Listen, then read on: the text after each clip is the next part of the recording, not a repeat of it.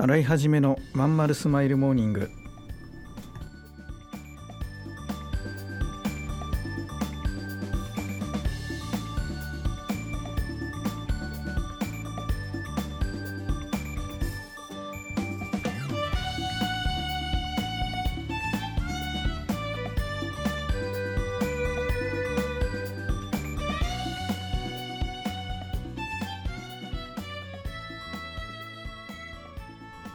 おはようございます。洗いはじめです。洗いはじめのまんまるスマイルモーニング。2022年11月15日火曜日皆さんいかがお過ごしでしょうか？この番組は毎週火曜日朝8時私洗いはじめがラジオをお聞きいただいているあなたに1週間頑張るための笑顔やモチベーションをお届けするそんな番組でございます。はいそういうわけで、えー、11月も半ばになりましたね。もうすっかりと、うん、私の中ではもう、ね、この間も言ったんですけど年末がもう通り越しててうん、いろいろねやってるんですけどまああの円相場皆さんはあんまり関係ないですかね。僕は海外のねビジネスがいろいろあるのでどうしても毎日ねすごいイライラしながら見てますね。何をイライラするかっていうとついこの間まあこの間もねあの話したばっかですけどどんどんどんどんこう値上がりしてってたじゃないですか、ね、150円みたいなね。でこれは170ぐらいまで行く可能性あるなと思っていろいろまあ仕込んでたら今度反転してね、まあ、アメリカの方のインフレが、えー、なんか収まるんじゃないかというようなね、うん、ちょっと兆候が見えただけでこんだけ一気に反転するのね。だから今みんなが周りの人がこうボラリティその変動幅がでかい。いかにみんながそこをすごく注意して一攫千金取ろうとしてるかっていうのがよくわかるよね。うん、まあどうなることやら。だからこう反転しちゃったので急遽ねやっぱ輸出の方もなんかこうやっとかなきゃいけないのか輸入の方か。ごめんごめん、えー、と輸入の方もやっとかなきゃいけないのかっていうことでね準備を急に、えー、やっぱ再開しとくかみたいな感じでやってたりとか、まあ、非常にね動きが難しい状態ですね。まあ、来年守りの年っていうことなんあのこの間言ったんですけどこういう意味で新規の投資が非常に判断が難しい、えー、と誰かが一回利確して、うん、利幅ちっちゃくなっちゃうけど国内に持ち込んだものを扱うっていうのがやっぱり原則になってくるねうちみたいなちっちゃいところはね。洗い始めのまんまるスマイルモーニングこの番組は東京豊島区池袋 87.8MHz 池袋 FM のスタジオからお送りしております。本日もよろしくお付き合いください。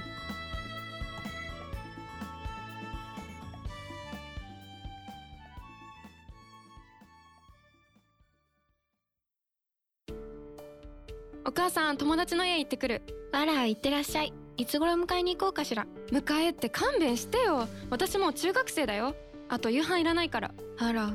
そう。娘を見てなんだか寂しい気持ちになった。私が必要とされなくなる日も遠くないのかもしれないと。役目を終えた私は何をするべきなんだろう。そんな時かつて眠らせていた気持ちが蘇ってきた。そうだ私やりたいことがあったんだ企業ワンエイトはやりたいことをやりたいと望むあなたを徹底サポートするコミュニティサロンです。皆様へ起業に関する知識やノウハウを伝え最小限の時間と投資で自力で稼ぐ力を身につけていただくことをお約束します。自分の好きなことで楽しみながらビジネスを立ち上げてみませんか？企業ワンエイトで検索。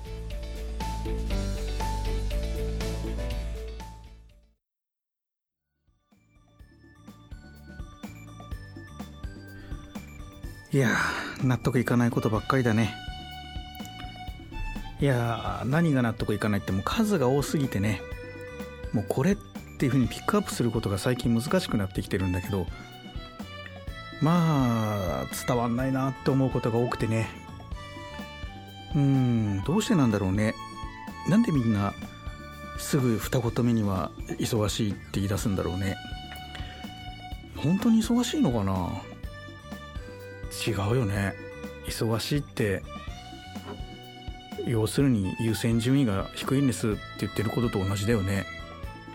うん。で夢叶えたいことやりたいことの優先順位下げて夢が叶うわけないもんね。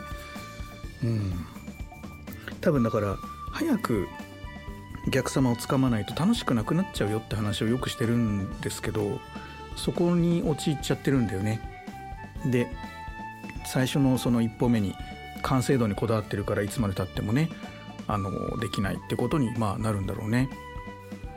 うん、なんかそこがねすごくこう何百回何千回言ったらみんな伝わるかなと思ってまあ多分このラジオを聴いてくれてる、まあ、僕のこと知ってる人はそういう感覚じゃない人が圧倒的多数だよね。うん、だってわざわざねこういうの聞いてるぐらい前向きな、ね、取り組んでる人だと思うんでねだからそこなんだよね。こうやろうって言い出したのに全然僕の情報に触れないで1個目をやろうとしないっていうふうになっちゃってる人をどういうふうに導いてあげられるかってすごい課題でね。うん。でいつも言ってる通りあの最初の一歩目から99歩目までは利益なんか出ないわけ。むしろ損失が出るの。当たり前なんだよ。ビジネスだもん。仕入れなきゃいけないとかね。うん。インフラを整えなきゃいけないとか先に投資が来るわけさ。でそれから売るわけさ。でしかも楽天にしてもまあメルカリにしても例えば、えー、ヤフオクにしても何にしてもお店のショップ評価っていうのがたまらないと消費者は安心して買えないんだよね。だ利益より先に信用ですよっていう話はもう1,000回以上言ってるんだけど。だから最初は信用を取るために評価を取らなきゃいけないわけ。だから利益じゃより回転なのよ最初は。多くのお客様に触れる広告宣伝のつもりで赤字が出る評価がたまるそうすると高くても売れるっていうふうに変わっていくわけよ。でこういうことができないのをサラリーマン脳って言うんだけど要は働いた分確実にお金にならないといけないっていう考え方ね。経営者は全然考え方違いますから。うん。働けど働けどお金が出ていくこともそういうステージもある。あるいはもう働かないで誰かに任してれば仕組みが動いてどんどんお金が入ってくるこういう世界ですからね。だからサラリーマンのではダメだよって話がもう1,000回どころじゃ聞かないよね。だこういう感覚ってまあ何十年も労働者やってると多分手に入んないんだよね。でやってもやってもお金にならない。つまりやりがいがない。つまらない。意味がないっていうふうに感じてしまう。それは誰かに雇われててね自分の思う通りも何もできない、まあ、多少の裁量はあるにしてもほとんどまあ会社の方針に従って動く、まあ、これは会社員の宿命だよね。それで動いてるのに対価が支払われないってこれは話にならないけど自分で始めたビジネスっていうのはその箱をまず作るわけだからまずは信用だし信用だよね。繰り返しになるけどね。うん。だから僕なんかも赤字でも何でもどんどん売ってまずさこうあの評価を貯めるわけよ。当たり前なんだけど。そうするとその勝負の土俵に上がってくるんだよね、うん、でそこからまあいろんな勝負が始まるわけよね。うん。だから最初は赤字ですよ当然って思います。特にあの物を扱うビジネスね。非常に薄利になりがちなのね物を売るっていうのは。仕入れがあってうんでしかも大口仕入れの方が当然安く仕入れられるしコネクション仕入れはもっと安く仕入れてる人がいるしね。だから物を扱うビジネスっていうのは極めて、えー、赤字になるリスクが高いわけですよ。でそ最初のうちはね。で評価が上がってきてだんだんコネクションができて社会的信用ができて大口取引ができるようになってねそれで利益が出せるようになっていくわけ。うん。だこの辺りをね勘違いしちゃってると商売ってのは芽が出ないんだな。だこれを1,000回以上言ってもなかなか伝わらないところにいつももどかしさを感じると。なんでこういうのが怖い人は仕入れのないビジネスをやろうと。これは無在庫転売って意味じゃないんでね無在庫転売ってそもそも成立してないって話よくするんだけどあの商売になってないんだよねあの基本的にはねなのでコンテンツとかスペースとか機械とかねあるいは自分の労働力をレバレッジして売るとかシステムとかそういう方向に振っていかないといけないってことなんでね。これは性格次第。で僕も今あのまあ冒頭オープニングでも言ったようにですねあの物販の組み立て直しとかやってるけどもうお金じゃんじゃん出てっちゃうよ。怖いぐらい。だけど最初はそれやんなきゃどうにもなんないっていうのは分かってるのである程度ね効率悪い時間イライラするけど時間使ったりしてねやったりするんですよね。うんなんかねこういう基本的な第一歩目が伝わらないっていうのは本当にもどかしい納得いかないというよりは自分の責任なんだけどね。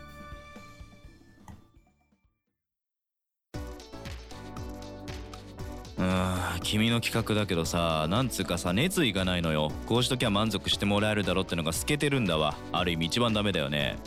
申し訳ございません。終電車の窓に映る親父になった自分を見た。このままでも大丈夫なはず。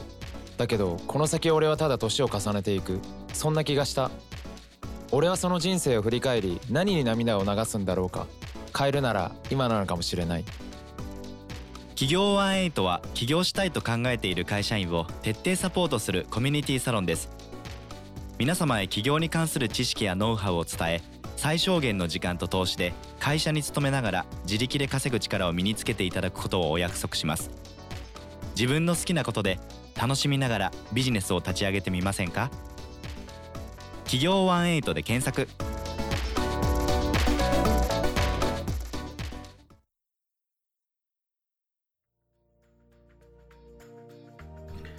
はいそういうわけでエンディングですけどね。えっ、と今回ねオープニングで喋った内容はですね実はレターであのスタイフのレターでいただいたリクエストからお話しさせていただきました。どういう守りの1年にするのかするべきなのかってお問い合わせでしたね、えー非常にありがたいです。ああいうのあったらぜひ送っていただけると私もうんあの頭を悩ませずにですね済むなと思います。えっ、とね特にね今月から、えー来年の6月ぐらいにかけてのテーマでねちょっとね体調を取り戻すっていうのがあって僕はあのまあ僕と近しい人はね結構知ってるかもしれないですけどかなり今ね体調悪いんですよね。